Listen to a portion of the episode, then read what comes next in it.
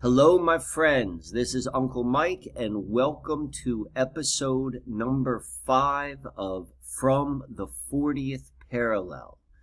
This is going to be a response to episode number four. If you have not seen that as of yet, I recommend stopping this video, going and watching that, because the information which I will be covering will be in that context for those of you that have seen number four, well, you're in for quite a ride. This is this is going to be. Uh, I found I found it to be very very interesting. Um, let me forewarn you right now. This uh, the the focus of this is going to be a little bit. Um, you know, it's it's it's we're going to be looking at some of the darkness, some of the the um, the the underbelly of of seemingly uh, picture perfect places and organizations. And it wasn't necessarily my choice to go in this direction. This is just the direction in which all of the research revealed itself. And I also want to say in the beginning that, that though I'm going to be talking about specific places and specific organizations, I am not by any stretch of the imagination suggesting that everyone involved or who lives there involved with these organizations or who lives in these places are in inherently evil. It's not quite that simple, but um, if you're a fan of of of of mine and, and Ross's work, well, then you're probably aware of you know kind of how uh, the world works. So, without any further ado, let's uh, let's jump right in. Let's jump right in. So, um, so episode number four, this was Ross Ben. He was out in Boulder, Colorado, and um, he uncovered some really, really interesting things. Boulder is a city also on the 40th parallel and in a very key location relative to Earth itself. It is where the 40th parallel intersects with the continental divide in North America and he covered a lot of different um, topics, and I'll be focusing about one in particular. Uh, I do want to point out I found this interesting. He, he wasn't quite so um, he wasn't quite so uh, specific as I'm going to be right now. But he and I did not like go over in detail. Like I had no idea what he was going to be talking about. In in in that video, I covered. Uh, I I gave him a three minute a three minute video of some footage in the area of the Susquehanna River in the 40th parallel, not having any idea where he was going to go with it. And one of the areas which I covered was a survey marker of the National Geodetic Survey. And um, it just so happened that that was an area which is richly, or that was a topic which is strongly and richly connected to Boulder itself and one of the things which which is becoming more and more evident is the interconnectivity uh, of you know specifically through all things with with the 40th parallel which in some instances could refer to just me and Roz and the work which we're doing and how that interconnects. But I also would look at all of you, all of you, you viewers. If this is, regardless of where you find yourself, if you're finding this interesting, if you're putting your consciousness in this, in this space, you know, you're watching the video, well, there is a connection there as well with you guys. And so that's a big part of this to me is understanding the connectivity between all of, um, all of these things. So before we get in, I want to go and further um, uh, point out some of the stuff which Roz uh, mentioned in the beginning of that video, things which he's supporting, uh, the Mount Tam Psychedelic Integration Jam, that's on April 16th and 19th. It seems to be a uh, um, seems to be a uh, online event. And then also he's doing something in person, a tour of uh, Lower Wissahickon. Um, go to his website for more information on that. And while I'm talking about other people's events. I also want to bring up strange familiars. Perhaps you may be familiar with this podcast. Uh, the the gentleman who's behind it, he lives uh, right by me. He is on the 40th parallel in the Susquehanna River. His area of interest tends to be more of the paranormal and the crypto, the crypto, the cryptid, um, strange stories. Um, fantastic podcast, uh, very very interesting. But he's recently fallen into hard times physically and so part of being an interconnected community is that we support our own. Uh, go and check out some of his stuff. Send him some well wishes if that's what you can do. If you're interested in supporting him any other way, uh, he's got websites where he sells his own art and other stuff. So um, any way which which we can support him, we definitely want to do so. So let us begin. So the the the nature, the tone of um, the tone of this video is going to deal with the shooting, or at least it begins with the shooting in um, in Boulder, Colorado. Uh, it just so happened that, that Roz was out in Boulder when this shooting happened. This was on March 22nd. And the way shootings, mass shootings, are portrayed to uh, the mainstream collective mind, uh, they're very uh, trauma invoking, often ritualistic, all sorts of stuff like that.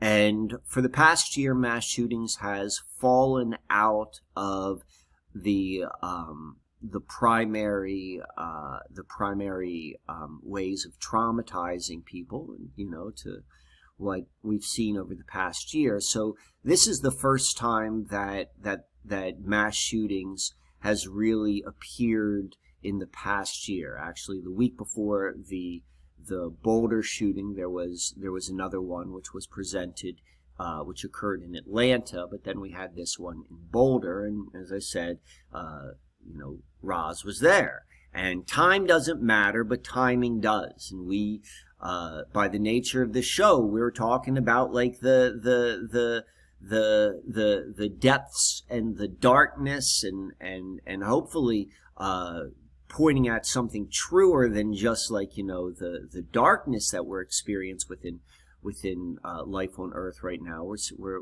but we're trying to investigate and understand this this 40th parallel, what it is, why it's significant, and so forth. Um, and you know, Roz was like out there. He's like, I or out. He put out there that he was going to be in Boulder, and then when he shows up, this occurs. This this 58 minutes of terror, the the Boulder King Sooper shooting, and so immediately after um, after seeing that that happened, I sent him in. I sent I sent Ross this email right here, and this is before he released his video. I didn't know what his video was going to be about, but I immediately uh, kind of like tapped into some of the stuff which we had talked about before about where the shooting was. Uh, relative to the AMORC, the Ancient and Mystical Order of Rosy Cross Highway sign, which is located right here. Much of Ross Ben's work de- dealt with, uh, or the research which he presented, dealt with Baseline Road, which is located right here and the intersection of Cherryvale. Um, and we can see uh, what I sent him, the screenshot of this map. And I talked a little bit about how this line here seems to suggest or point to Devil's Thumb. Um, this is actually Devil's Thumb in this map is pointing to a neighborhood but the name Devil's Thumb is in reference to this this uh, natural rock outcrop, uh, outcrop, which is popular with climbers, and the significance being in the nickname, the Devil's Thumb. You know what that suggests, what that's pointing to. This kind of um, this this this energy of of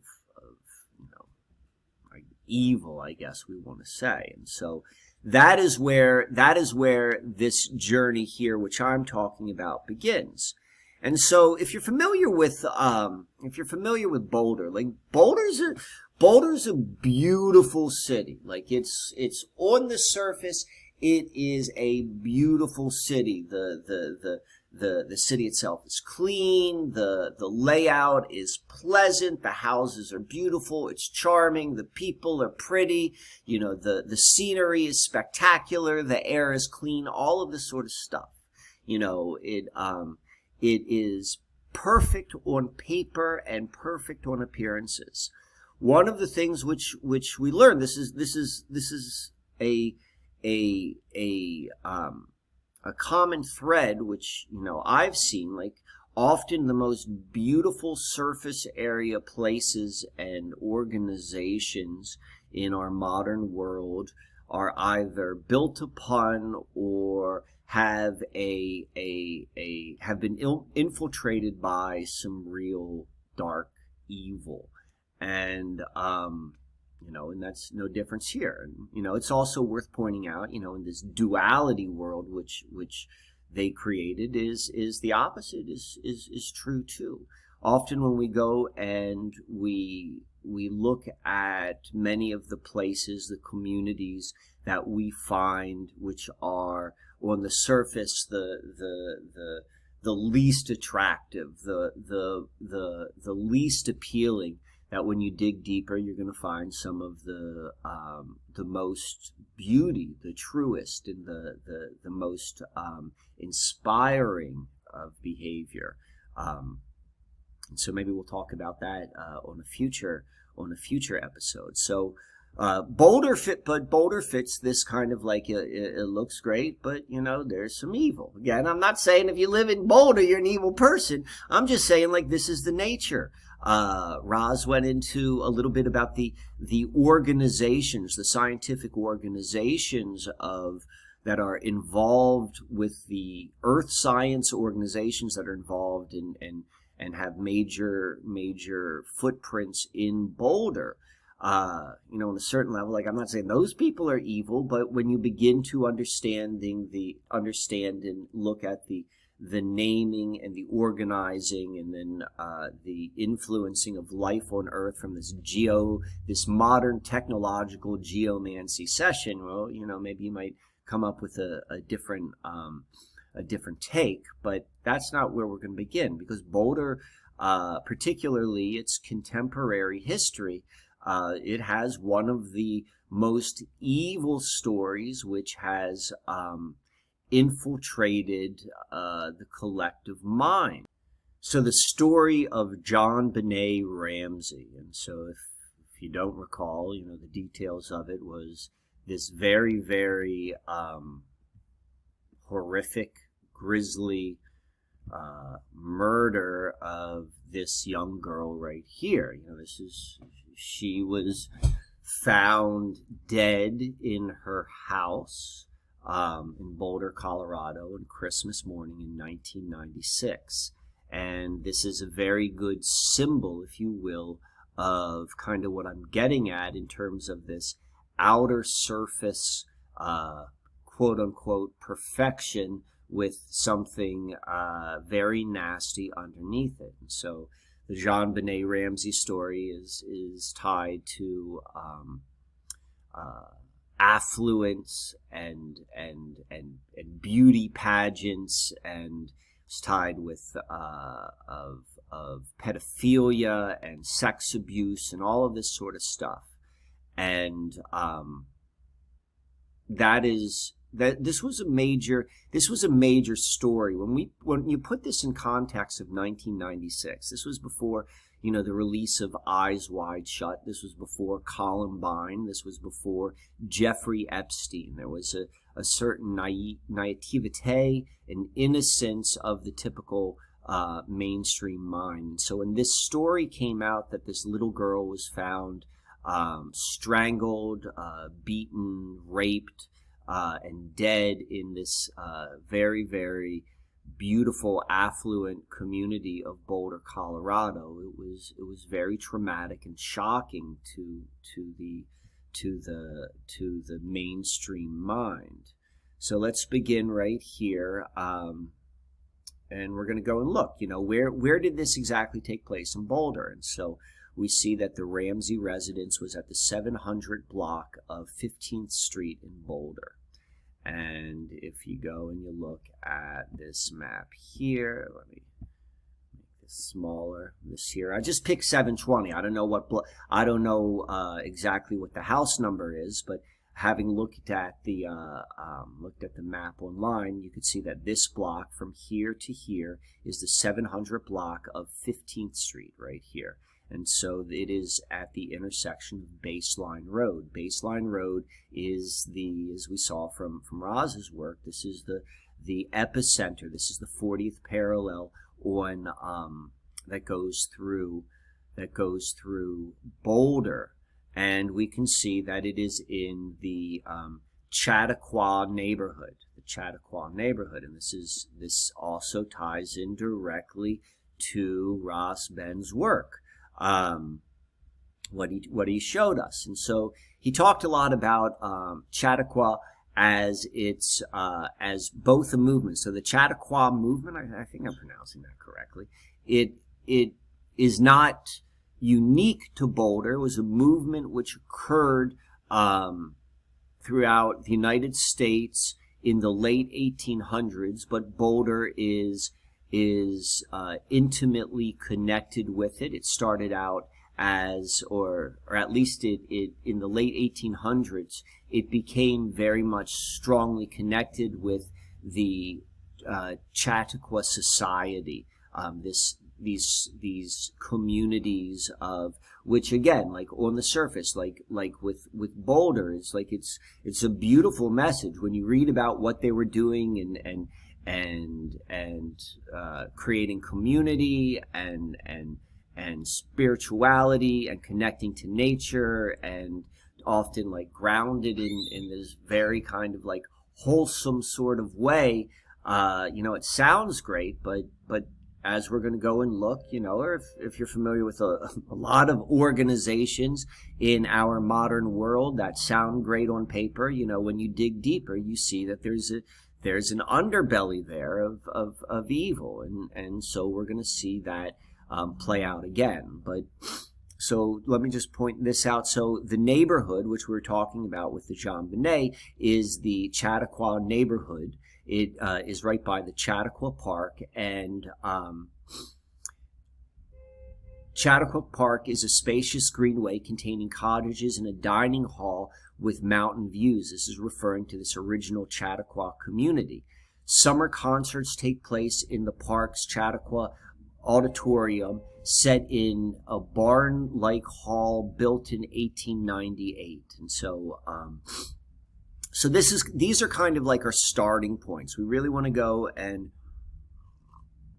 and and take these um, take these uh, uh, these different points of of of Chautauqua society. We're looking at the 40th parallel, and um, I also want to point this out right here. This is this is where we have the the Ramsey home with, with the Chautauqua neighborhood, and this is where the shooting was at King Soopers, and they're about you know two miles apart. They're very close to one another.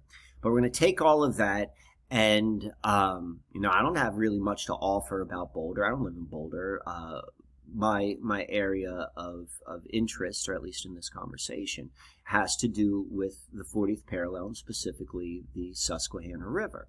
And so, um, sure enough, there is a a mirrored community in many many ways to Boulder, maybe more so the this Chautauqua movement, which we also find on the Susquehanna River at the 40th parallel. Um, Boulder is the 40th parallel at the Continental Divide, and and what we're going to look at now is the 40th parallel on the Grandmother River, on the oldest river. So let's continue along here and see what I'm talking about. I'm talking about what's known as Mount Gretna, Mount Gretna, Pennsylvania. It's a borough in Lebanon County. Um, slightly uh, off note, Lebanon is an interesting uh, place name. There's a connotation, obviously, to the Phoenicians and and all of that history um, and what that implies. For Lebanon is uh, the modern name of the land, which was, you know, was the land of the palm. That's what they called the Phoenicians. Uh, if you're familiar with Lebanon and you know you wondered why it's called Palmyra, that was the name of the primary one that the uh, primary Phoenician city from you know what was that thousands of years ago. So anyway, so um, Mount Gretna has a population of 196. That number is a little bit deflated. That probably refers to the number of year-long residents. Mount Gretna was a um, summer retreat location, and so those numbers swell during the summer, but not many people live there year round. And uh, uh, attracted by the area's natural landscape and beauty, was founded by the Pennsylvania Chautauqua Society in the 1890s. So this is, you know, the same time period as what we see in this Chautauqua movement um, occurring in Boulder, Colorado. And we see right here Mount Gretna is at 40 degrees, 14 minutes, and 47 seconds. Boulder, 40 degrees, 0 minutes, and 54 seconds. That uh, equates to about 17 miles apart on an east-west um, on an east-west line. So if you could imagine, um, like you know, the 40th parallel is a straight line. Like if one one specific, like you know, uh, one point wide line, that's the 40th parallel that goes right through Boulder, Colorado about 15 miles um, or 17 miles north of that, uh, if there's a parallel line, that's where we're going to find Mount Gretna. Mount Gretna and Boulder, we can see right here, you know, at least by car, they're about 1,700 miles apart. Uh, so for them to be off by only 17 miles in terms of being on the exact same latitude, the exact same latitudinal uh, line, uh, 17 miles relative to 1700 that's the distance between the two. That is a really really that's a tight tight line. It's 99% on the uh, um, on the uh, 99% um, perfectly straight i guess if you will. That 17 miles is thought of as a drift and spread out over being 17 miles apart over 1700 miles is is uh, is relatively very small. So let's go take a look at Mount Gretna. Um, here's some pictures. Look at this. Mount Gretna what is this? It was in, developed as a summertime retreat, and it's filled with these Victorian cottages, just like the Victorian homes which we find throughout the Chautauqua district within Boulder and it is just charming as can be. Like, just look at this place. You know, Disney World would couldn't do as good of a job of creating this this this uh, whimsical environment. Look at the sign they have right here in the center of town. You know, the Hall of Philosophy, the Tabernacle. Um, you can see all of uh, you can see all of the different places. This is what um, you know. This is how these cottages, like, look how close they are. Look how just, like, the community that this begins, how it is uh, embedded within the natural world in uh, very complementary, smooth ways, and the walkways and the pathways uh, to get around. I mean, this is this is idyllic, right? You know, this is where you want to go and and you you would say this is how human beings are meant to live and they're meant to live you know re, you know one example at least. You know this is a good example of how human beings can live in a way which is um, which is you know quote unquote uh, um, you know not living in caves uh, but in a way which is harmonious with the natural world. And, you know i would say Boulder would probably be another example of what we would think would be that example. This is this is this is this is from the layout of this is from the 1800s, so it's not exactly like a modern place like like Boulder with its with its uh,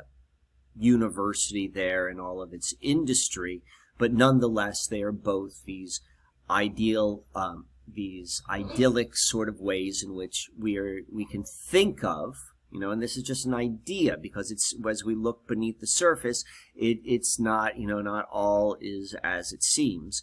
Um, but this this appears to be this really idyllic uh, way of being. So the the the the first so we talked about that parallel where we're, we're connected between these two places in both this this Chautauqua society and then also in terms of the 40th parallel. And now we're going to go look at um, this story. This was a story from 2015, and it was a shooting, a very, very grisly, shocking shooting in Mount Gretna. Remember, Mount Gretna's got 196 people there. It's more than that during the summer, but it's not like it is not a big place. Everyone there knows everyone. And so here, when it was September 7th, 2015, it was a Monday of Labor Day weekend, which arguably is, you know, maybe one of the high points of the season. It was a beautiful day. There was a, a, a shooting and a suicide at a very popular gift shop in in um, in in Mount Gretna. And that that gift shop was called uh, the Gretna Emporium. And what happened was, and, and realize this, like you know, there's not like a lot of places to shop in in actual Mount Gretna. And so the few the few places there's an ice cream shop there. There's like this this uh, Gretna Emporium which which sold objects there, but it's everyone's going to know what it is. This is in the center of of this this hamlet, this community. So this is you know a big deal. And then the the woman here who owned this the this shop, she was. Um, shot by uh, uh, an ex an ex who then turned the gun on himself. This was done first thing in the morning, 10 a.m. And it is a uh, it was what everyone woke up to in this community, and much like the JonBenét story, immensely shocking and traumatized, and no one would have ever thought this would happen in this sleepy, idyllic spot of Mount Gretna. And so um, I want to point out the name of the shop. It's it's it's the Gretna Emporium. And so the shooting which happened, the recent shooting that happened in Boulder happened at a grocery store called King Soopers. And King Soopers, there, there, there are two things I want to point out with that. One is the fact, like obviously King is is implied in the name. There's this, you know, all of the imagery of king and monarchy and ruling.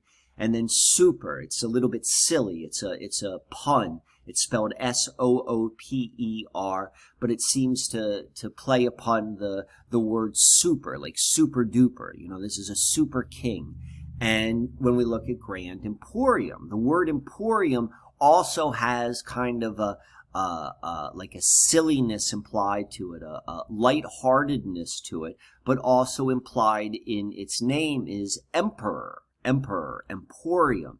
And so an emperor and a king aren't exactly the same, but they're very, very similar. They're a whole lot more similar than um, they are separate from one another. And so we have this other sort of mirroring or shadowing which connects these two towns on the 40th parallel in key geological spots which are grounded by the Chautauquan Society. So let's continue and go one layer deeper.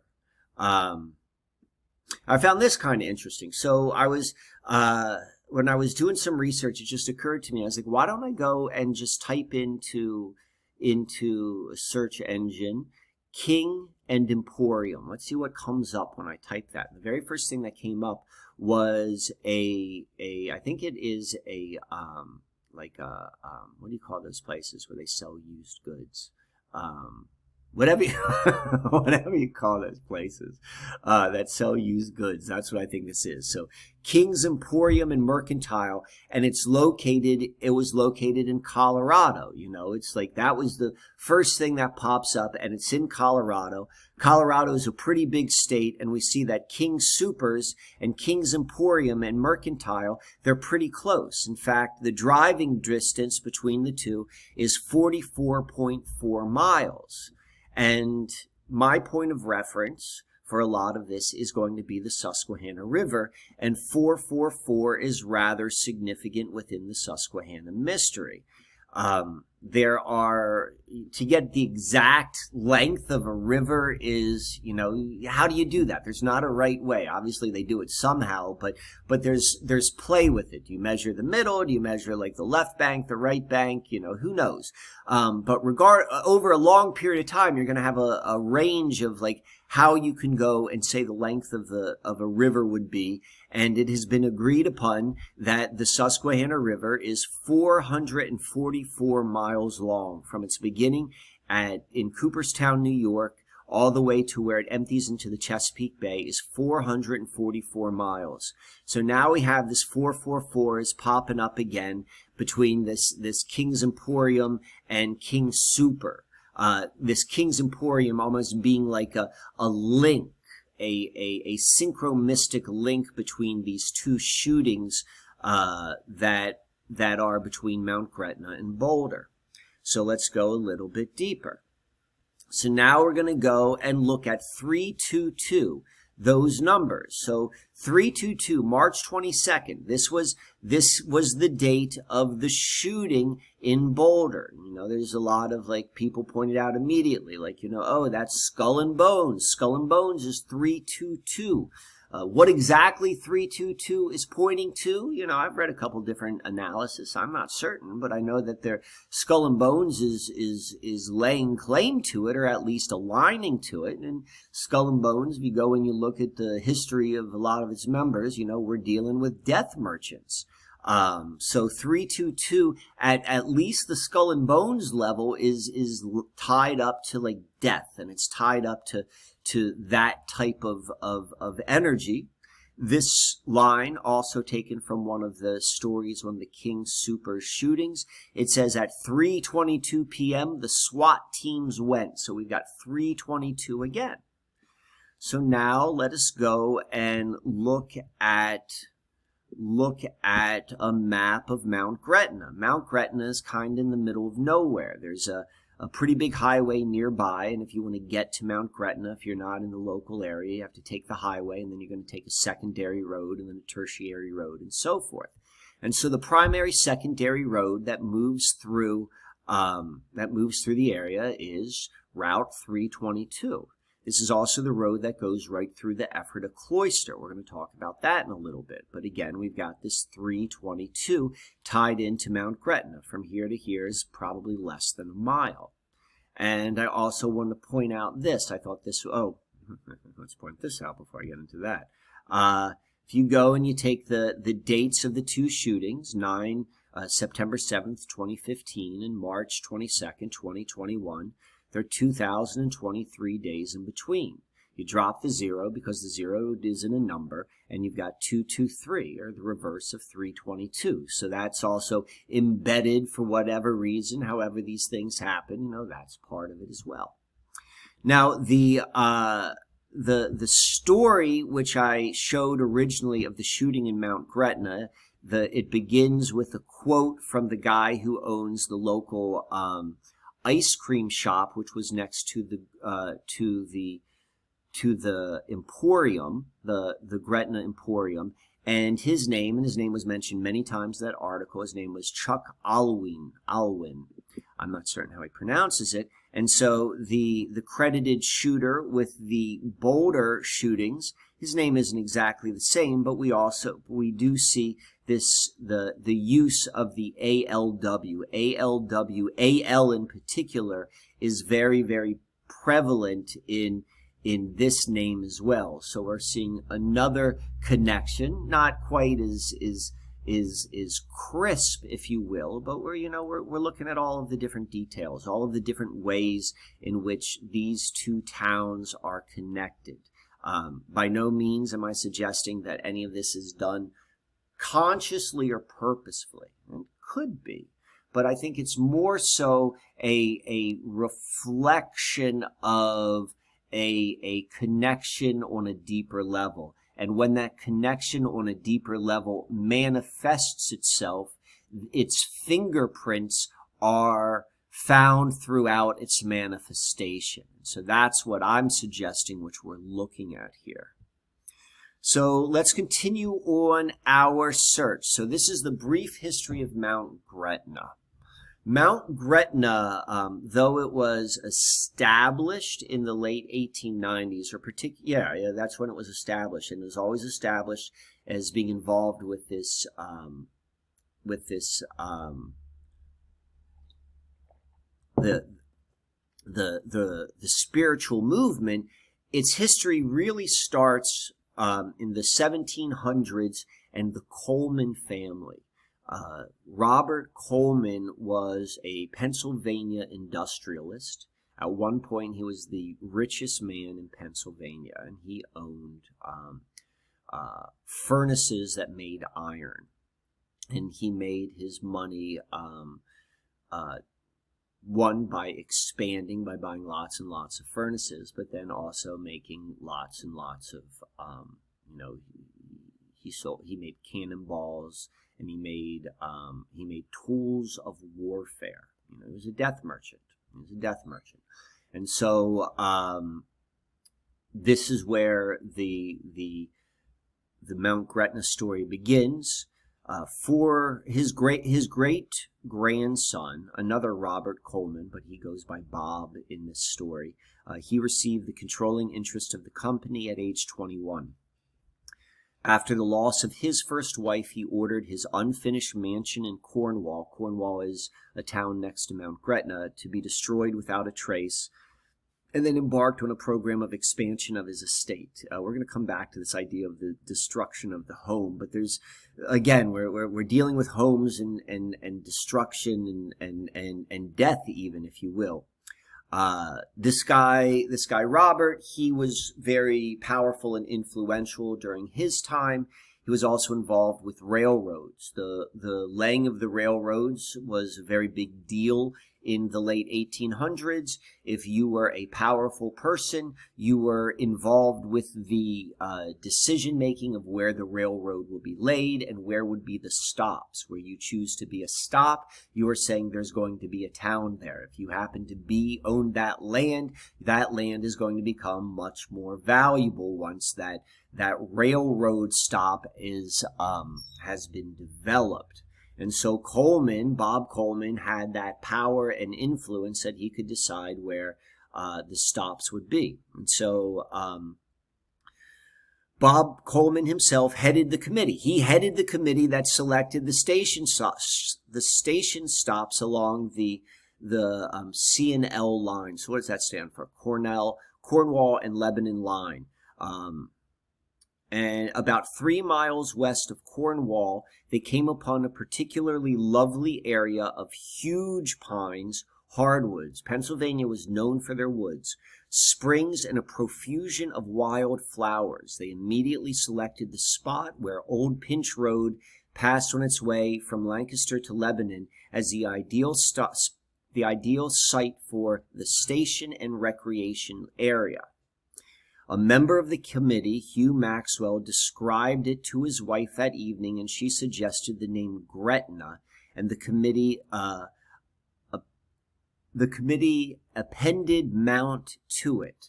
Uh, we're going to come back to the significance of adding Mount, but this is where Mount Gretna, at least it's the story that they're telling us, how Mount Gretna gets its name. It was a beautiful piece of land. It was kind of in the middle of nowhere, and then it, it was it was designed from the beginning to be a recreational um, area. And so the area was named Mount Gretna, partially in memory of Governor Dick. You why? Why? You know, they never explain that. We're going to get into this Governor Dick thing because this is this is also paralleled within um, Boulder. But but you know, there this this is a in my opinion this is a big part of the story and a big part of the mystery. He was one of the charcoal burners who supplied charcoal to the Cornwall furnace. They were the only previous residents of the area except for roving Susquehannocks. Who who is they? I'm not certain who they is when it says they are the only. Are they talking about Bob? Are they talking about Hugh and his wife? I'm not certain, but we know that there weren't people living there, with the exception of roving Susquehannocks. The history tells us that the Susquehannocks were completely eradicated in the 1700s. This would have happened in the late 1800s, so that's interesting. But there have been, there are stories locally of the remain uh, that there were remaining Susquehannocks, and they did live in the in the hills. So you know, may, maybe there's something to it. Nonetheless, there's a link here to the Susquehannocks, um, and then they're telling us that this Governor Dick, like, just think about this. This doesn't make sense. We're dealing with, we're dealing with, excuse me uh, Robert Coleman. We're dealing with, with a very, very wealthy, powerful family. They're the ones who pick up this, this, um, the, the, they're the ones who made Mount Gretna. Mount Gretna is involved with this, with this very, very, um, like, uh, important organization, the Chautauqua uh, Society, and they're saying, oh, well, actually, you know, we named it after this guy who was a charcoal burner. So it's like they had these, these big furnaces and he's the guy who would put in the charcoal to keep the fire going. Why is he being named? Why are they saying he's so important? Like, you know, there's, there's a piece of this story which is missing and we're going to come to that. So now let's go a little bit further in the story where it says, um, Services that year and up until 1899 were held in an open temple area. So we're, we're, we're beginning to get an understanding of the significance of the area and the ritualistic and ceremonial nature as to what's going on. The tabernacle did not appear until 1899. The tabernacle was the primary location for all of the music. Uh, Mount Gretna is known for their the live music and for for uh, uh, plays and works on the stage, and these all happen at the tabernacle the tabernacle by by definition like one that connects directly to um, uh, Johann Kelp and his and his band in Wissahickon, for they called where they lived the tabernacle, and the tabernacle gets its um, you know we're first introduced to that as a concept from the Bible, for that's where what the Israelites housed the uh, the Ark of the Covenant in during their forty years in the um, in the wilderness, and every Masonic lodge is said to be a, um, a living example of the tabernacle. So we've got that involved as well. Um, I don't think there's anything else which I want to cover in here, but but we we're we're, we're beginning to go and see uh, uh, the the more ritualistic and deeper elements, and this is going to connect to um, Ephrata Cloister soon. So let's go on to the next slide. So if you're familiar with some of my uh, the Susquehanna Mystery um, work, I talk a lot about High Point Scenic Vista, which is located right here in the center of this map, and how it is the epicenter of this invisible college. Franklin and Marshall College is located in that circle. York College is located in that circle. Elizabethtown is located in that circle. Elizabethtown was founded in 1899, and it is directly connected to um, to the establishment of Mount Gretna. This is actually an incorrect map. If we were to extend this line for another 70 miles, it hits another bullseye college. Um, found this one found in 1787, 1787, and the one at the bottom, which is Washington College, that was 1782. Uh, this here is, I always refer to it as the Invisible College, the Rosicrucian Invisible College. Lancaster City is called the Red Rose City. York is called the White Rose City. There's Rosicrucian symbology, like really, really deep within it. Um, as as Roz indicated, uh, these Chautauqua societies also have a, an invisible college type of um, connotation as well. This is par for the course for Rosicrucianism, where words and concepts have um, multiple meanings. It's, you know, this isn't saying like, oh, this is the invisible college and that's not, but we're seeing different um, expressions of what the invisible college could represent and is.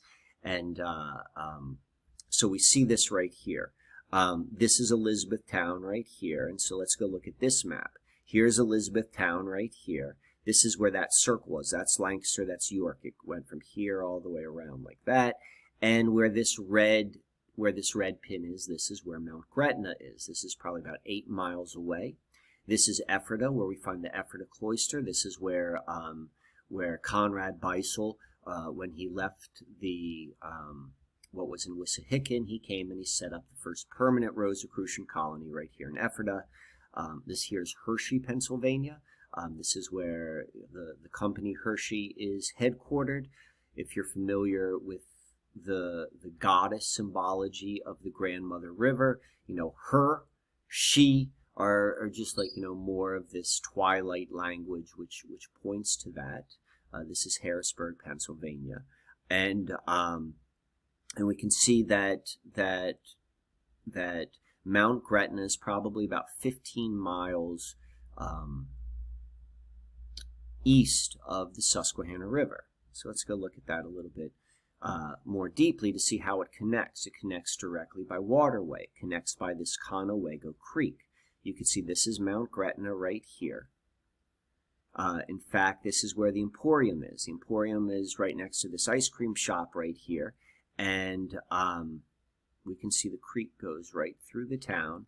What are these? We've got Temple Avenue, Yale Avenue, uh, Lehigh Avenue. You can see these are the roads within um, within the Mount Gretna community. This is um, so. Let's go and pull out a little bit. We'll move over here and let's go and see where this um, Conewago. See, this is the same creek. This is Conewago Creek. Look, this right here is Elizabethtown. Let me see if we can see this. Not only is Elizabethtown College right here, but this is where we find um, Masonic villages right here, and this place is wild. Um, I'm just going to zero in on this real quick since we have it here.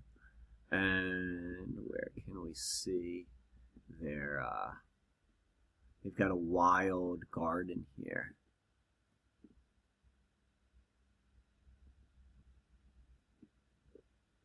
I think this is it. See how this is set up and they've got all of their... Where is it? You can see all of these rows right here of the Masonic Village, Freemasonic Drive, Shrine Road.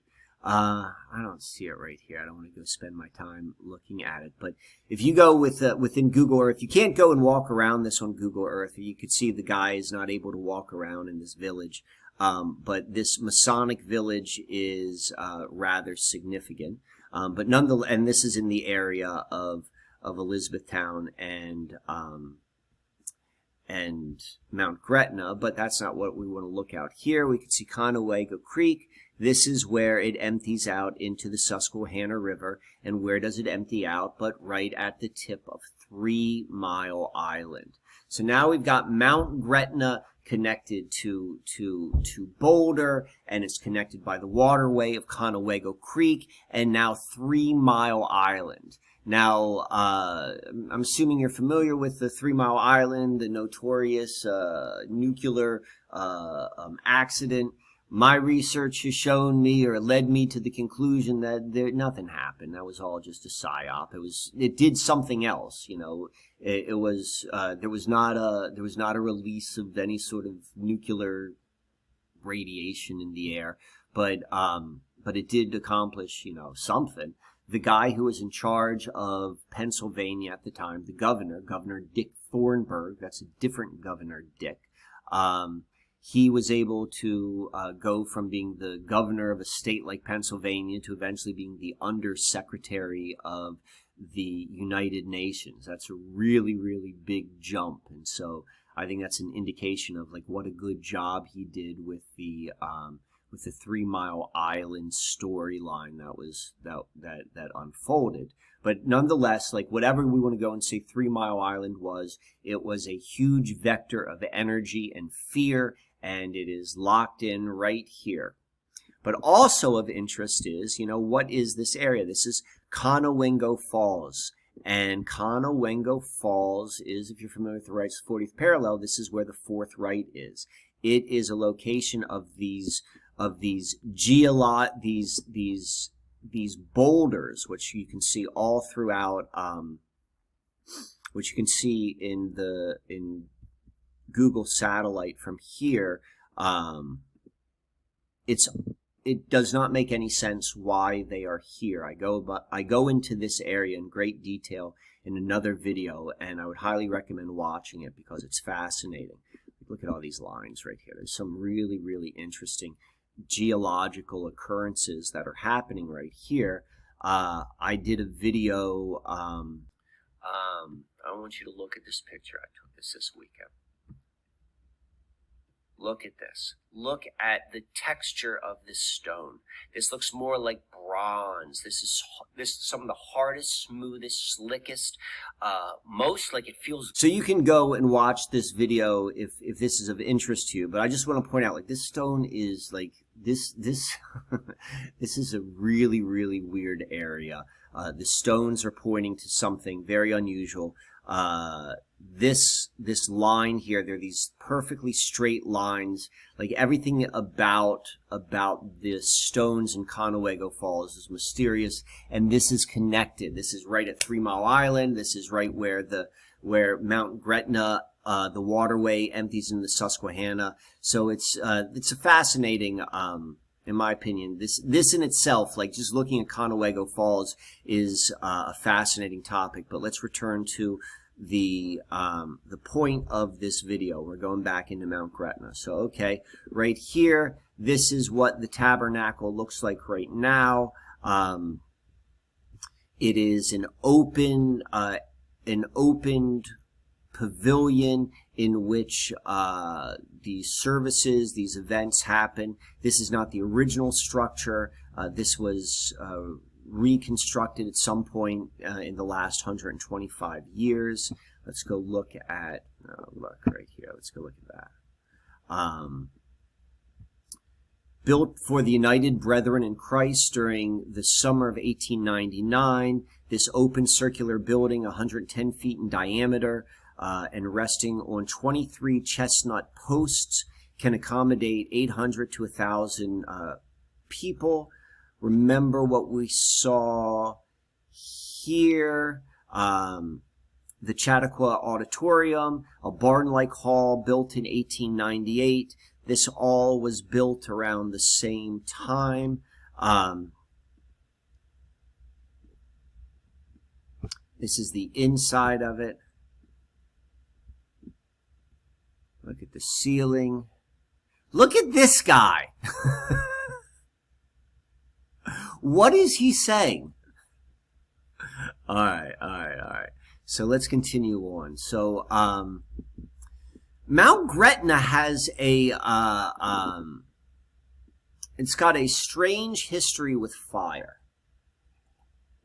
Now, the truth of the matter is, I don't have the point of reference to know how often or what it, what would be what what is normal for uh, a place like this in terms of fires, but seemingly from from this article and other things which I found, like fire is a big deal in Mount Gretna. It's burnt down a lot. And if you're familiar with a lot of like Howdy Mickoski's work, you know he questions a lot of the these great fires that were um, that were sweeping the world in the late 1800s. So Mount Gretna seems to be a place of fire as well.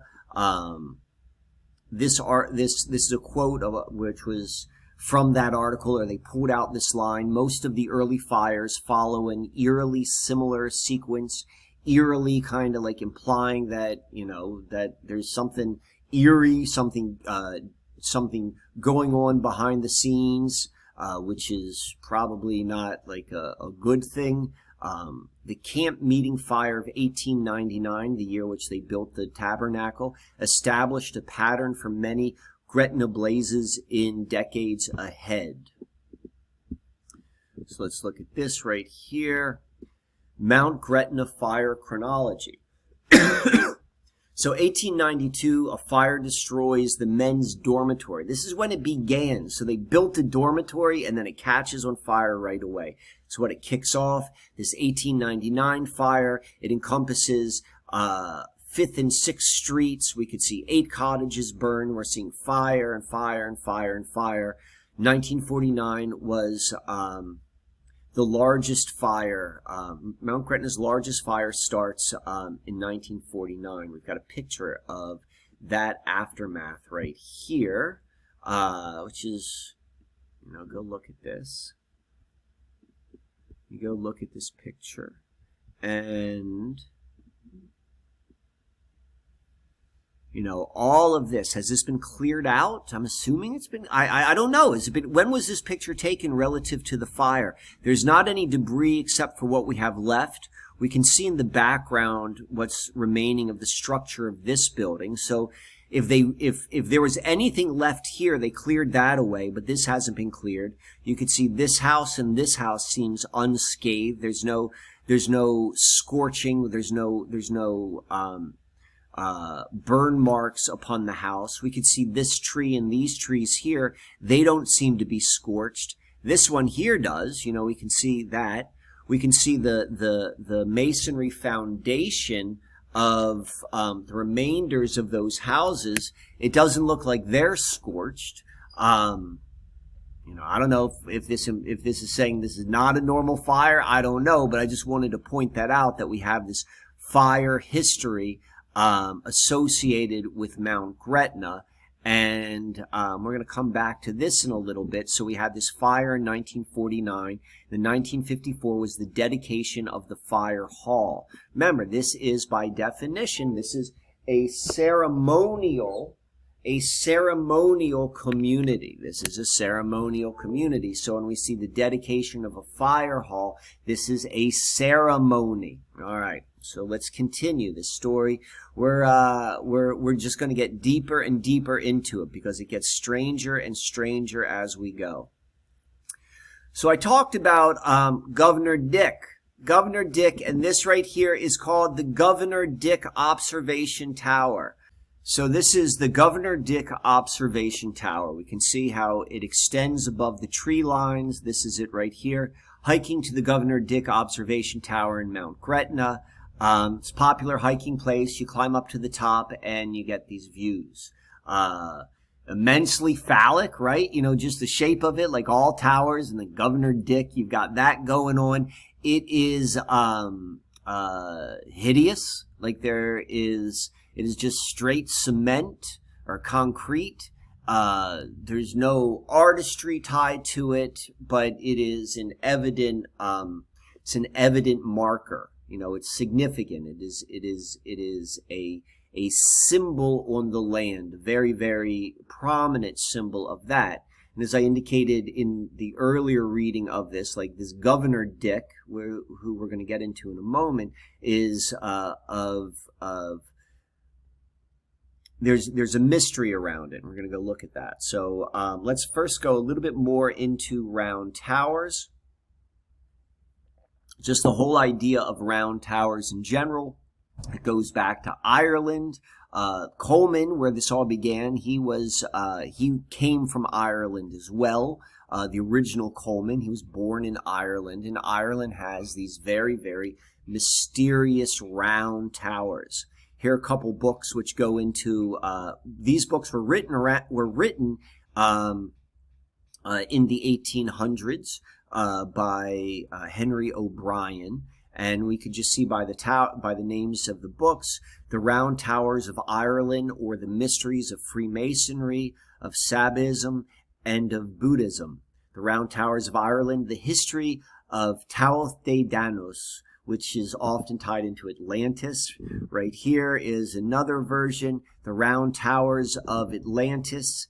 Uh, slightly less controversial academic books. You know, they're tying in these towers to the Druids.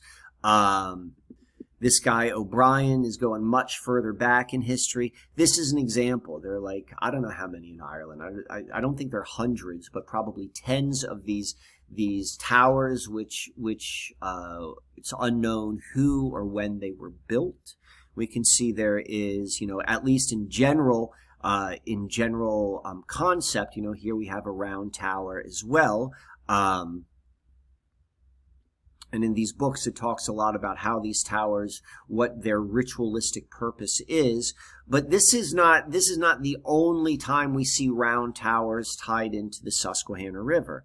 Covered this in previous, um, in previous videos, but look at this tower right here. Look at this. Look at that. Look at this. This is um, found in Cooperstown. Cooperstown is another one of these towns. When you go to Cooperstown, if you walk in downtown Cooperstown, it is so friggin' charming. It is like it is like Mount Gretna. It's like Boulder in the fact that it looks like utter perfection. But we know when we do, when we scratch beneath the surface, we often find some really, really, really um,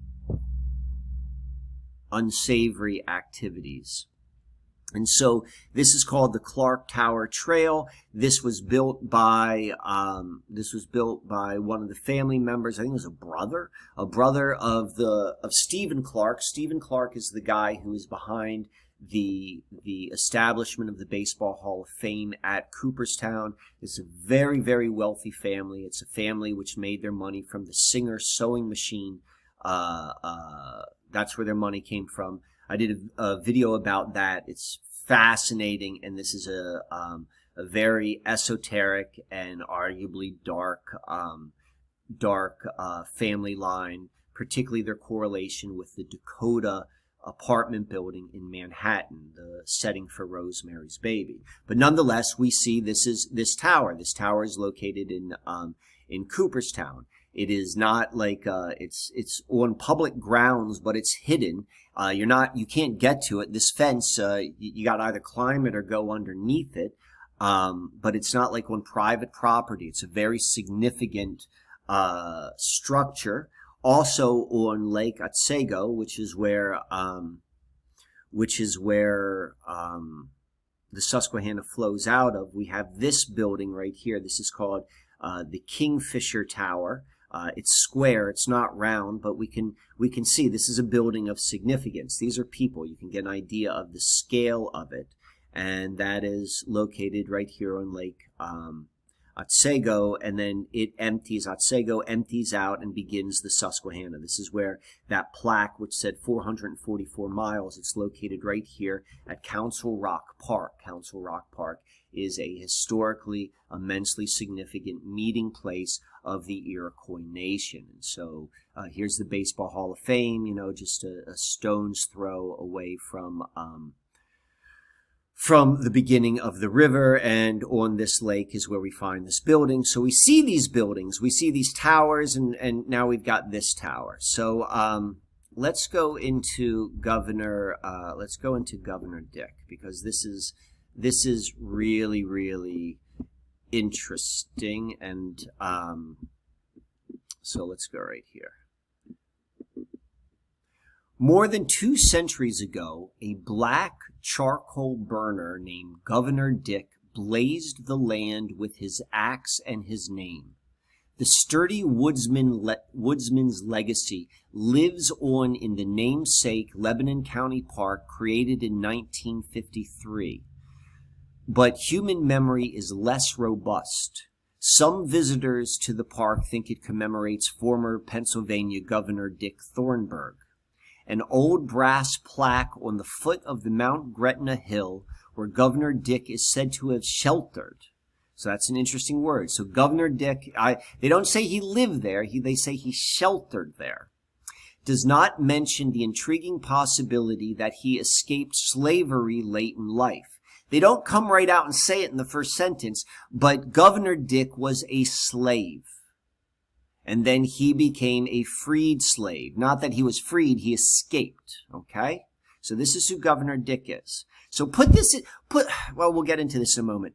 No one is certain of his beginning or his end. Exactly why he became prominent is a mystery. That's the most truthful thing we're going to see. Why is this man so significant? Why is this park? This park was, was created in, in 1953. So 1953 is going to be over 200 years after he is said to have lived. There is no history of him, but he had is enough of a, a, a lasting reputation wherever that may existed that when they built that tower in 1953 they named it for him but they didn't tell anyone why it's also put in context 1953 like look it, it was not the modern uh the the exact moment like right now in terms of how the american public is looking at america's slavery past was not the same in 1953. This is the very beginning of the civil rights movement. You know, it is not commonplace to go and and really um, exalt exalt a, a former slave. Like it doesn't make sense on the surface level, yet it happens. So we know that it's something much more significant. So let's continue back with our story. Um, here it is. People just don't know who he is. Governor Dick Lore is legion. By popular accounts, he was a talented stonemason and a backwoods shaman.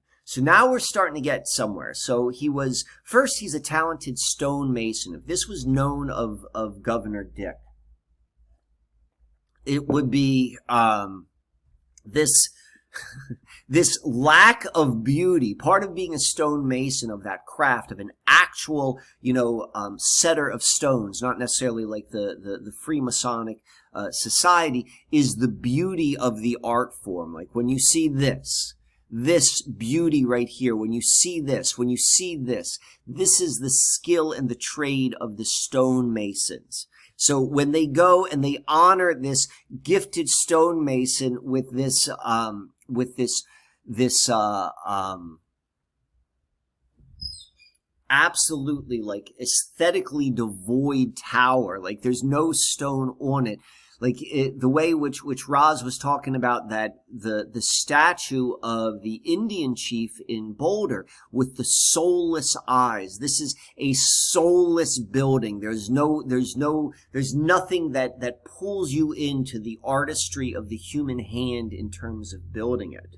And so the second thing which they, they bring out is that he's a backwoods shaman. And both of, you know, both kind of like the, um, uh, um, the, the, the, display of this this ode to him, you know, or the lack thereof any artistry to it, and, and maybe like the the turning of the phrase, and maybe I'm just, you know, maybe this is just me, but backwood shaman, like it is hinting at at this man's um uh uh uh connection with the invisible world, but uh, and it being significant, but like the backwoods kind is a backwards or a backhanded compliment, if you will, or you know, it doesn't really express anything. Though this article is is is very much um, written in uh, a, a, a tone which is bringing awareness to Govern, Governor Dick, but nonetheless, the the backwoods shaman. Um,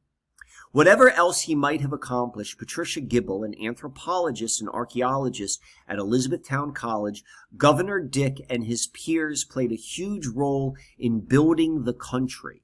Um, that statement is is a deep statement and can be taken many many different ways. So let's go on down uh, a little bit more of what we know. Governor Dick is likely the 50 year old man listed in a 1780 registry of slaves in Lancaster County, which in those days included present day Lebanon County. And so he is depicted as being a big footed man, five feet ten inches tall, with a bald head and light scorings on his temples. He was a carpenter, proud of his trade, uh, with a down look and a horrible scar on his big right toe, occasioned by its being split with an axe. And so this is like in, uh, there was a, a calling. He escaped. This Governor Dick, uh, uh, escaped and there were, there was a $20 reward for his, um, for his capture. So, um, this so let me continue with this with this story before we get like go in a little bit deeper of what what's being revealed right here. Um, lancaster county in the 1790s 90s was still a rural fringe area where oppressed people could fade into the woodwork. But hopkins said pennsylvania slaves born before 1780 would have remained slaves for life under the provisional abolition declared by the state that year Maryland, meanwhile, had a large free black community, according to Hopkins, who said the marks on Governor's head were likely African tribal signs.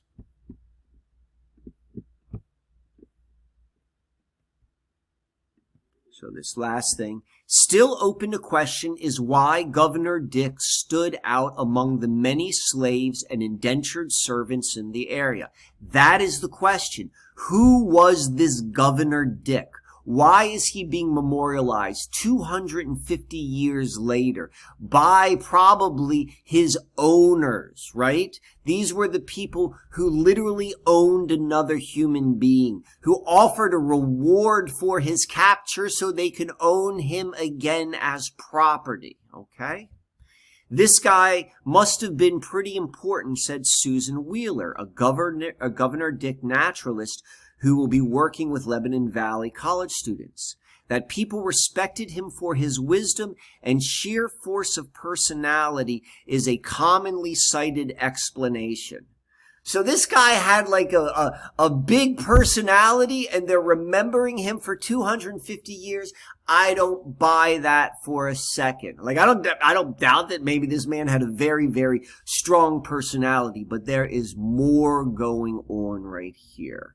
Um, I'll go and, and throw out a couple of ideas which which popped into my head. Like on one level is um, one of the things which we which which we see a lot on the Susquehanna River, and I think what what what what what we see also in um, Mystery Philadelphia and what was identified in Boulder is this almost these uh, uh, uh, spiritual pr- prisons, like you know whatever is trying to be imprisoned, they are um, imprisoning them in these capsules, you know these soulless capsules. They have their energy. Is that what we're seeing with with Governor Dick? Like that that that um, that he his spirit which is connected to the land. Remember, they said that Governor Dick, he sheltered in this land. This is where he lived. No one was living in this beautiful land, but he was connected to it. Is there, is, are they, are they trying to capture him? Um, what is this about? Because this is not really, this was really about an honoring of Governor Dick, of whom this may have been, there would be, it would, one, it wouldn't be so ugly, and two, it wouldn't be so hidden. You know, the story would be told out um, openly. We would understand why he would be known. And where is this record of Governor Dick kept? Like, you know, there's no history of him, you know, but obviously there was. Where is this being kept? Who knew about him? You know, if he would have escaped in the late 1700s, that is a full hundred years before the establishment of Mount Gretna. But this land has always been under control by the same people, this Coleman family. All right. So now this is, I'm going to throw this out as an idea, but this kind of makes sense to me. This kind of makes sense to me. I'd be curious what your thoughts are. So we've got this, we've got this Mount Gretna history of fire. We've got this Mount Gretna history of fire. And they're going and they build their Chautauqua and then the first year fire destroys it. And they build this nine years later, they build the tabernacle, fire burns fifth and sixth streets. Fire, fire, fire. Think about the energy of fire. So, all right. So, at some point, this highly spiritual group, you know, that at least on the surface, at least on the surface, you got these members, and they're going to be like, you know, well, why is God cursing us? What are we doing wrong? You know, assuming they're not lighting their own fires on purpose, but like, you know, there's got to most likely be like the the sort certain attitude, like, you know, why is why is fire being um, rained down upon us? We've built this paradise. We are in worship. We are doing all of these right things, and fire keeps coming to us. Fire keeps coming to us.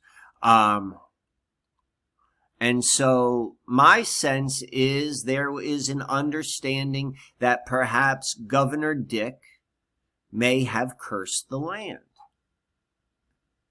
Or at least cursed the family. And cursed the family that owned him.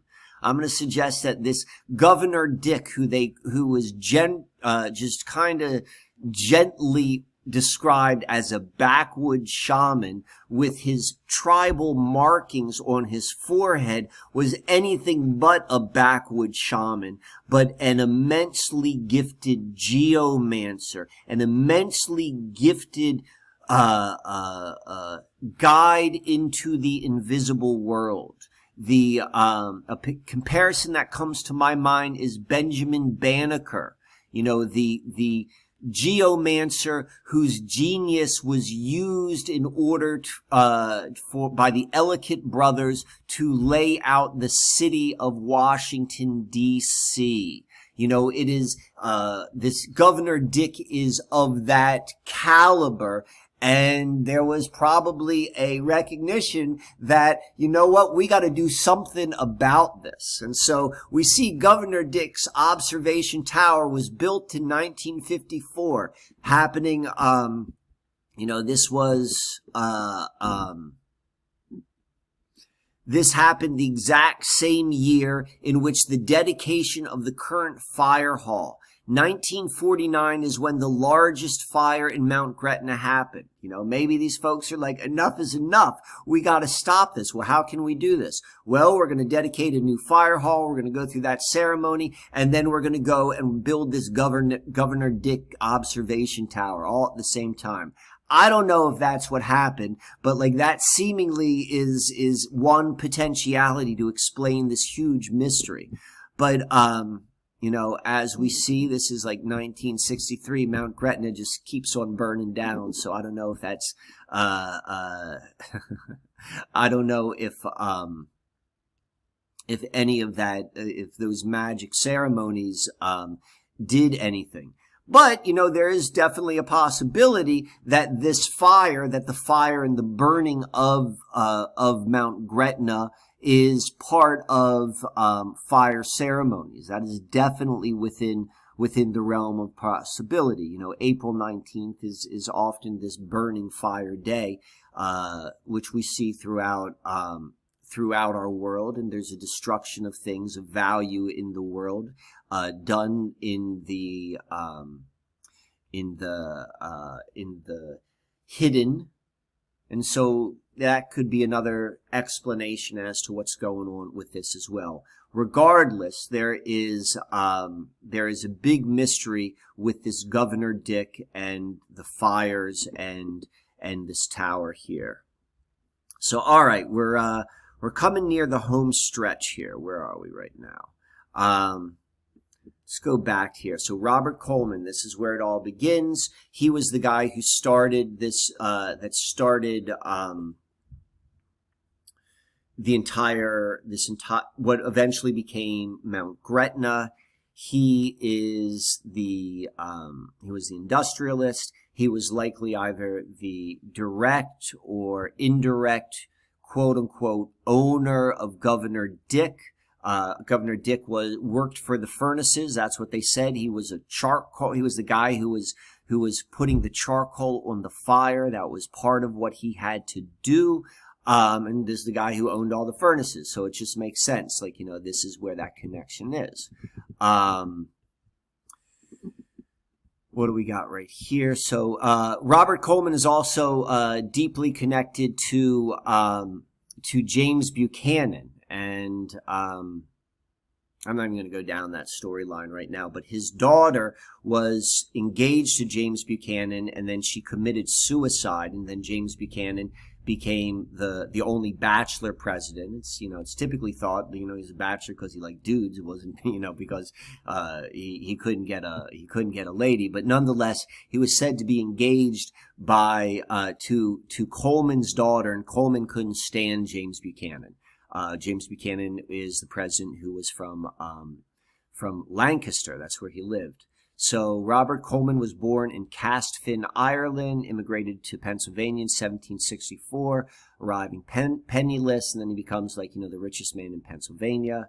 Um, he lived, um, he lived in the area. He lived, uh, um, Speedwell Forge is near where his house was. Speedwell Forge is one of the the the furnaces. It was used as a training ground for his sons before being promoted to the furnaces. So I guess the forge is not quite a furnace, but but the reason why I'm saying that is well, two things. I want to show what Speedwell Forge is nowadays. Speedwell Forge, you could see this right now. It is the Wolf Sanctuary of Pennsylvania. They're celebrating their 40th anniversary. Uh, if you live in the area, unfortunately, you can't go to it anymore because they have it shut down. But it is one of the most spectacular things, uh, experiences I've had listening to the the um, the, the uh, um, volunteers there tell the story of all of the wolves that live there. These are wolves that were once owned by people and then the state had to come and take them away because they're like, listen, you're a person. You can't have a wolf as a dog. It's destroying everyone. And they couldn't introduce the wolves back into the wild because they weren't they weren't um, acclimated for the wild. So this wolf sanctuary exists. It's a beautiful thing. Um, go check it out. But that's what's become of Speedwell Forge. But what I want to go and show you here, we're going to get a little bit into Ephrata Cloister, and then I'm going to tell a personal story, and then we're going to be done. So this is where Speedwell forges. This is where Mount Gretna is. This is where Ephrata is. They're 15 miles apart. Ephrata Cloister, this is the location in which uh, um, the first Rosicrucian colony, uh, permanent colony existed. It was very, very important location throughout colonial times. You know, George Washington, all of the guys are said to have stayed there. This right here is where Robert Coleman lived. This is where his house was. Um, undoubtedly, there is a connection between all of these places. Um, it's the same place, it's the same time. Very influential people, of course, are going to go and um, they're going to interact with one another. Let me pull this up. Uh, here's something about Conrad Beissel. Conrad Beissel was the founder of um, of the Ephrata Cloister. Here is a rendering of him this behind him is the cloister. And um, let me go read some of this stuff. This is kind of interesting.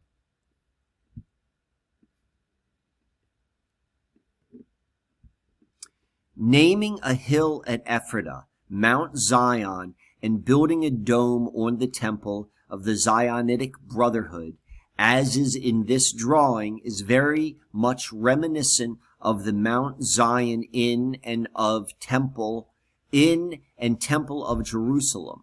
The Zionitic Brotherhood was not a Jewish sect, however. Its members were the Western esoteric tradition of which Rosicrucian is one order.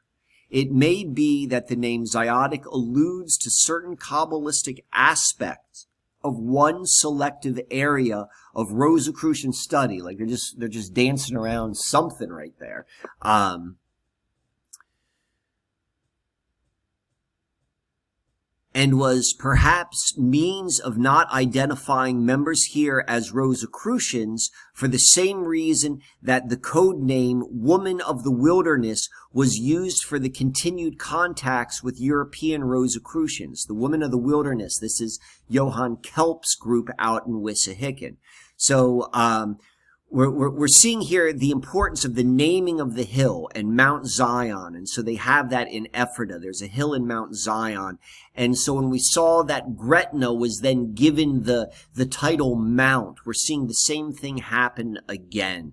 Um, these are all the same folks. They're the same. They're all connected here. Uh, the Zionitic Brotherhood was separate from the other members at the cloister. The members had their own temple, a dome structure on what was named Mount Zion at the cloister. It is depicted here in this image of a drawing done of Beissel at Ephrata before the buildings on the hill later burned. All right, so what do we got here? We've got this, um, you've got the cloister, and then within the cloister, you've got a special brotherhood which is within it. And within this brotherhood, and uh, it says right here, I'll go and let me first read this before I go and explain that. there were 13 Rosicrucian men who formed what is known as the Zionitic Brotherhood. It is not to be confused as an official Rosicrucian body. It was a group of local Wissahickon members who went to Ephrata sometime after Beissel began his work there in 1732. Their purpose in organizing was to carry on as in the tradition of the Kel- of Kelpius after his death the perfecti of the original group or the others who came later would carry on certain additional works and study that continued to, the, to be specific to them under the vehicle of the Zionitic Brotherhood as stated by Sanchez. Um, so what we're seeing here is they're saying that this dome structure was for these 13 of the perfecti. And the rest of the cloister, the rest of the people are involved in, they were not allowed to go into this dome. Look at this, like, you know, by looking at this picture, you've got one, two, three, four, five, six, seven buildings. This is what's up on the hill. These are the biggest buildings. There are only 13 of them. This is for them. Everyone else could not go into them. What's going on in these buildings, right? Um, and then secondly, you know, it burnt down. We got fire again. What's going on with the burning of these buildings? Again, I'm not necessarily saying I just don't know. I do not know what the nature of what was happening here.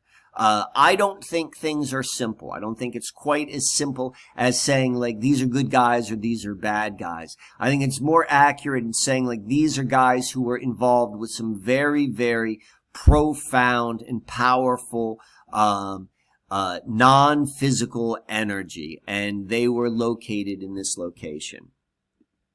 So now I'm going to go and end this presentation as a treat, as a treat for those of you who are still around, who are still around. All right. So this right here, it's called um, the Stiegel Coleman House. It's also known as Elizabeth Farms. Uh, it's built at, uh, at 2121 Furnace Hills Pike. Um, it was built in 1587. A bunch of people lived there. William Stiegel lived there, but then Robert Coleman lived there. And so this is where it's located. This is where it's located. Here's the Ephrata Cloister. This is where the Speedwell Forge is, the midpoint between um, the cloister and then what would eventually become uh, uh, the um, Mount Gretna and this is where we have um, we have this this historical house. You can see it is um, it is still in um, good standing. It's still in good standing, and this is where uh, definitely Robert Coleman Senior lived, and you know maybe all the Coleman family like they they continued to keep that in the family. So now I'm going to tell you guys a story. I'm going to tell you a story because uh, I've been to that house. I've been to that house about six years ago, and it was it was, you know, it's it's worthy of telling the story. So I'm going to tell you the story. It's probably like 2014, and um, I was still married. I was living in Lancaster, and I had a buddy, and a buddy of mine. He owned, still owns a uh, um, a a landscaping supply company. So he owned like all of the stone and the pavers and all of the different stuff which landscaping companies use to do their landscaping. They would purchase it from from my friend's company, and my friend was interested in expanding his business and he was like i want to go and open up also like a outdoor furniture store so you know we're we're selling all of the the the supplies which are building these beautiful outdoor spaces for people and so I'm also going to carry um, furniture for it. And so he was going through that process, and uh, I, you know, I was, still am, you know, you know, I'm, I'm, I'm a pretty good cook. I'm a pretty good cook, and I'm particularly good. I'm particularly good with cooking with fire. And so this is like 2014, as I said, and I had been at that time, still am, like a, a a longtime user of a unique type of outdoor cooking piece of equipment, which is known as the big green egg. Maybe you're familiar with it. It's become more popular, more well known over the past couple years. But uh, at the time, it was lesser known in in, in um, particularly the Northeast. And I told my friend, I was like, "Listen, you should think about becoming a dealer. You know, if you're going to open up this this um, this outdoor um, selling um, supply like furniture and stuff for people's outdoor living spaces like you know you should you this would be a nice compliment. And so he looked around and decided like yeah that made a lot of sense and he became a dealer. So part of the big green egg is uh, there's a it's it's it's a strange learning curve. It's not particularly difficult to work with but it can be intimidating, particularly if you only are used to like working with a regular grill or a propane grill. And so my friend asked me, he's like, well, listen, would you be willing, you know, if I've got like someone who is gonna a customer who buys one and they're still a little bit confused about getting started, could I give them your name and number and they get in touch with you and like you know maybe maybe you could go and and give them a, a, a lesson on how to how to do that. And i was like yeah definitely you know. I like people like opportunities like that like meeting strangers and going into their house and like that was just that was so exciting for me. I love that. I'd still like to do that you know to this day like that type of interaction with people. So i said yes to that and i probably did i don't know like let's say like three or four over like a year two period. You know, it wasn't something I did a lot, but I did it. And for the most part, it was really, really simple. Like, you know, I'd get an email from someone and they'd be like, hey, you know, I got your name from so and so, and could you come over and how do you want to do this? And like, uh, and so usually what happened is they would pay me a little bit of money and um, I would tell them, you know, would decide what we're going to cook, and I would walk them through how to cook and light the and use the big green egg. It was always like real simple, uh, and then usually I would go. I'd get them started and shut it down, and then I would go. So I was once, uh, was, I think it was the last one I did. I was contacted. I was contacted by text um, to help someone who uh, with Big Green Egg, and so it was it was it was a woman, and she's like, "Listen, my fiance, uh, I'd like to. I got your name, and I'd like to to hire your services, and um, uh, I'd like to cook something for my fiance." And so um, it then became like much more of a involved conversation than any of the other experiences talking to people about this big green egg thing. And it was fun. Like, you know, I was helping her, um, I was helping her, uh, decide like what the menu was going to be. Like, it was turning out to be kind of, um, like I was going to go, I said, uh, she wanted me to go and prepare the food. She's like, hey, you know, I'm going to cover, I'll pay all your costs and all that sort of stuff. And, and why don't you go and, and, um, and what, once we agreed upon what would be cooked and that sort of stuff. And it was a really fun sort of interaction. Like, you know, it was just in text, but, you know, it was, it was it was playful. It was like flirtatious, not like flirtatious, like sexually flirtatious, like flirtatious in a playful way. Like you know, I'm a flirtatious guy, like flirtatious in a playful way, not necessarily in a sexual way. And so that was that was it. And I didn't know who was on the other side of of of the phone. It was just like it was fun. It was fun. So that that was like a um, like a two week build up. And as it came close to the day of um, where I was going to go to the house. To do that, I got kind of like detailed instructions. I got detailed instructions saying, I got detailed instructions as to like, you know, this is, uh, the house is a little bit confusing and let me tell you where to go and find it and blah, blah, blah. So turns out, if you can't tell, this is the Coleman house. This is that house. Um, and when I arrived there, you know, the house was was beautiful, and there was a big green egg, and it turns out like the the the fiance was um, he had a big green egg for like 10 or 15 years. He was like an expert on it. Like they didn't need me to go and teach anything. Made absolutely no sense no sense whatsoever while i was there. Um, i was kind of like a caterer but i wasn't. Like there was like this real interest in me like just as a human being. So i go and i um, and i meet the woman who uh, who i had been uh, texting with and um, uh, the, the, the best way I describe her is a black widow. She was a black widow, a femme fatale, uh, um, like alluring and dangerous as can be. Uh, you just get that sense. You get that sense, and it wasn't like she was like over the top, like exuding sexuality. Nothing like that at all. She was an attractive woman. She was a very attractive woman, but it was like the way she moved. It was the way she talked it was the way she looked at you. Like it was, um, uh, you know, if you're a man, if you know what I'm talking about, like, you know, that's, that's someone, that's a, you know, that's, that's a, that's an archetype in which, you know, you should be concerned about. And so, um, so I go and I meet her, and um, she was probably my age. I was about 40 at the time. And then I go and I eventually meet her fiance, who is of the bloodline of the Coleman family. And this guy's probably about like mid 60s, maybe even 70. I don't know. Real robust 70, like, you know, but he, was definitely older.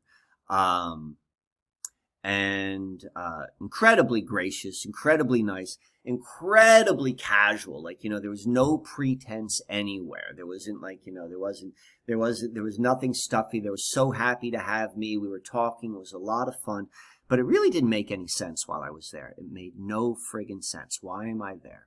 Uh, and then they were having like a like a little bit of a dinner party. I was cooking the food for a dinner party, not a big dinner party. I think there may have been like two other couples that were coming, and they invited me to stay for dinner. I'm like, yeah, definitely, I want to stay for dinner. I know what I'm cooking. This is good. So I I stay for dinner, and um, I was given I was given the the seat at the table of the guest of honor. I sat on the right hand of the host of the man who owned the uh, who owned the house, whose house it was. I sat on his right hand, and it was an absolutely it was an absolutely lovely evening.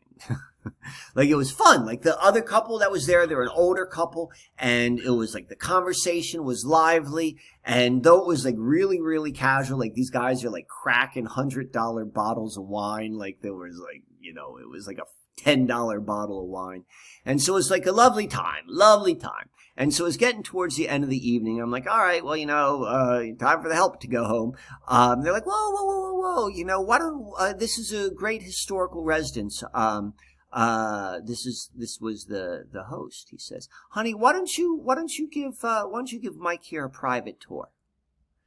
And I'm like, and, and this is, you know, I, uh, I don't I did not have the understanding of the Lancaster area that I have now, but at that time I still had a good 10 years of conspiracy research under my belt. Had a good 10, uh, 10 years of, of research into like, you know, um, like magic societies and all sorts of stuff like that. So it's not like I was a I was a babe in the woods there, but like I'm like all right, you know, and uh, I'll I'll come along, and and it was fine and dandy when I was sitting at the table, but I was going to get this private tour by the uh, um, by the by the femme fatale, by the Black Widow, um, and she's like, yeah, let me go show you upstairs. I'm going to go and show you. Um, I'll go show you like all of the paintings of the family. It goes back like 200 years.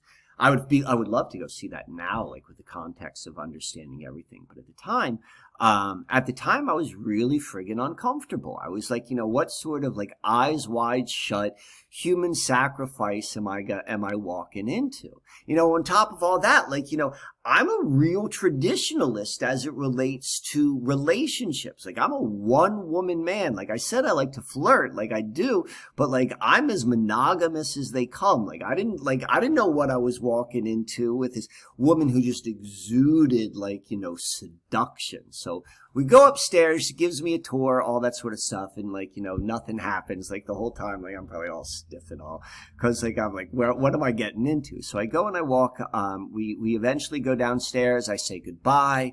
Um, the guy uh, was immensely gracious. Like you know, I was at the time where at that particular time in my life, like money wasn't money was not of a concern. I lived, I was in a very good uh, financial situation, but still, the guy gave me like a hundred dollar tip, and like you know, it was, it was, it was cool, it was fun.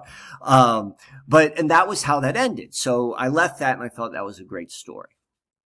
So fast forward two years later fast forward to. So this is the house. This is the people who I'm just talking about. Like, you know, I had no idea, like in hindsight, looking back now of everything which I know now. And I was like, I was in that house. Like I had enough point of reference at the time to know that this is not a common experience. This doesn't happen to just everybody. This is, I don't know what's going on, but this is an extraordinary, an extraordinary experience. And like now in hindsight, I understand it a little bit more. And when I talk about this like black widow energy, you know, that's kind of maybe what I'm I'm getting at in terms of of like you know this this kind of like dangerous destructive energy which we're seeing behind these seemingly like beautiful like that's what a black widow is. A black widow is a beautiful spider. Like it is graceful and it's like just the way it moves and shiny and like that hourglass on it. Like it's it's striking but it's deadly as can be.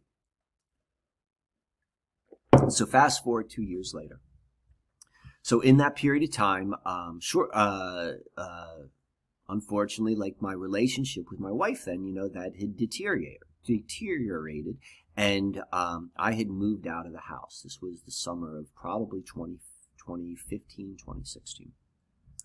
And I was living, it was just when I moved out, and I was in a sublet furnished apartment in Lancaster City, real nice part of Lancaster City. Um, and it was the uh, summer solstice. I remember this very clearly. I went to a thing, if any of you all are familiar with Chester County, Pennsylvania, there's a, a center called Temenos there. And I remember going, they had this, uh, this summer solstice didgeridoo sort of experience. And I went to that and I came back home and I got back to Lancaster, like maybe around like 11 o'clock at night. And I remember this so clearly because typically, like, there's never a problem finding parking, but this was the only time I ever found trouble parking for the apartment. I had to park like maybe two blocks away. So I get out and I start walking back, and I'm walking to my apartment, and I'm about two houses away, uh, two uh, from my apartment where my place is, when this taxi cab it stops and someone gets out you know, it's not a particularly like busy place, and it's like right in front of me. So you know, obviously, I'm watching and seeing what's going on. And um, who gets out of the taxi cab but the Black Widow? She gets right out, and she sees me, and I see her. And remember, we had a really nice dynamic. Like you know, there was a there was a nice dynamic between the two of us. We were like texting beforehand, and like you know, there was that was going on. And I see her, and there was an event. Um, there was an event on the solstice in in like this big park in Lancaster. It happens. It happened every summer, where like every like anyone could go. I think there was like limited like to a thousand tickets, and they set up all of these tables, and people come and they bring their own picnic dinner, and like people like you know they celebrate in the in uh, having dinner in the in this field and and everyone gets all dressed up for it and they eat like fine food and drink fine wines and so forth. And she was coming back from that and she gets out of the the, the cab and she's a little bit drunk.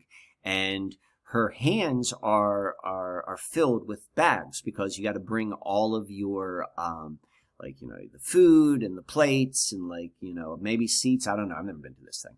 Um but she had a lot of hands. So so immediately I see her and we we say hi or something. You know, it's been like two years. We both kind of recognize each other, and I'm like, um, and this is the solstice, and I'm like, uh, do you need a hand? You know, do you? I can't just like have this this this woman at eleven o'clock at night on the city with her arms full, like carrying all this stuff. Um, you know, she's a little bit tipsy, and she's like, yeah, I could really use a hand. So she's like, my place is just right here. So uh, my apartment building is literally two buildings away from hers. And hers was a really, really nice townhouse. And so there was a, a, um, a way to walk in between the two different townhouses. And we walked all the way um, to the back. And coming off of the townhouse, there was like a new addition. And that's where there was a kitchen and there was a door. And so she walks in and she goes into the door. uh, and um, puts her stuff there. And I remember this. I remember this feeling. I remember this feeling so strongly. I was standing there, and it was like maybe like two steps off of the patio to go up into to step into the kitchen, and everything inside me, everything inside me said, "Do not cross that threshold." Um, and it was like a, it, it was like a.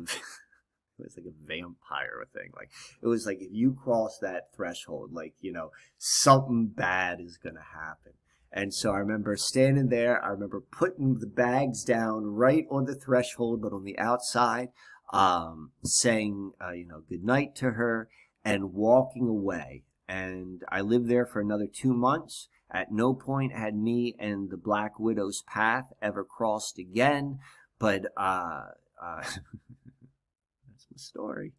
Uh, so this was a long journey. This is one hour and 45 minutes. Wow. Um, we covered a lot of stuff. Um, uh, comment. I'd love to hear your thoughts as it relates to all of this. Um, mine and, and Roz's next video should hopefully be done live in terms of like we're talking to one another as opposed to like each doing independent videos. But um, until that happens, which will probably be in about two weeks, this is Uncle Mike saying goodbye, and I will see you later.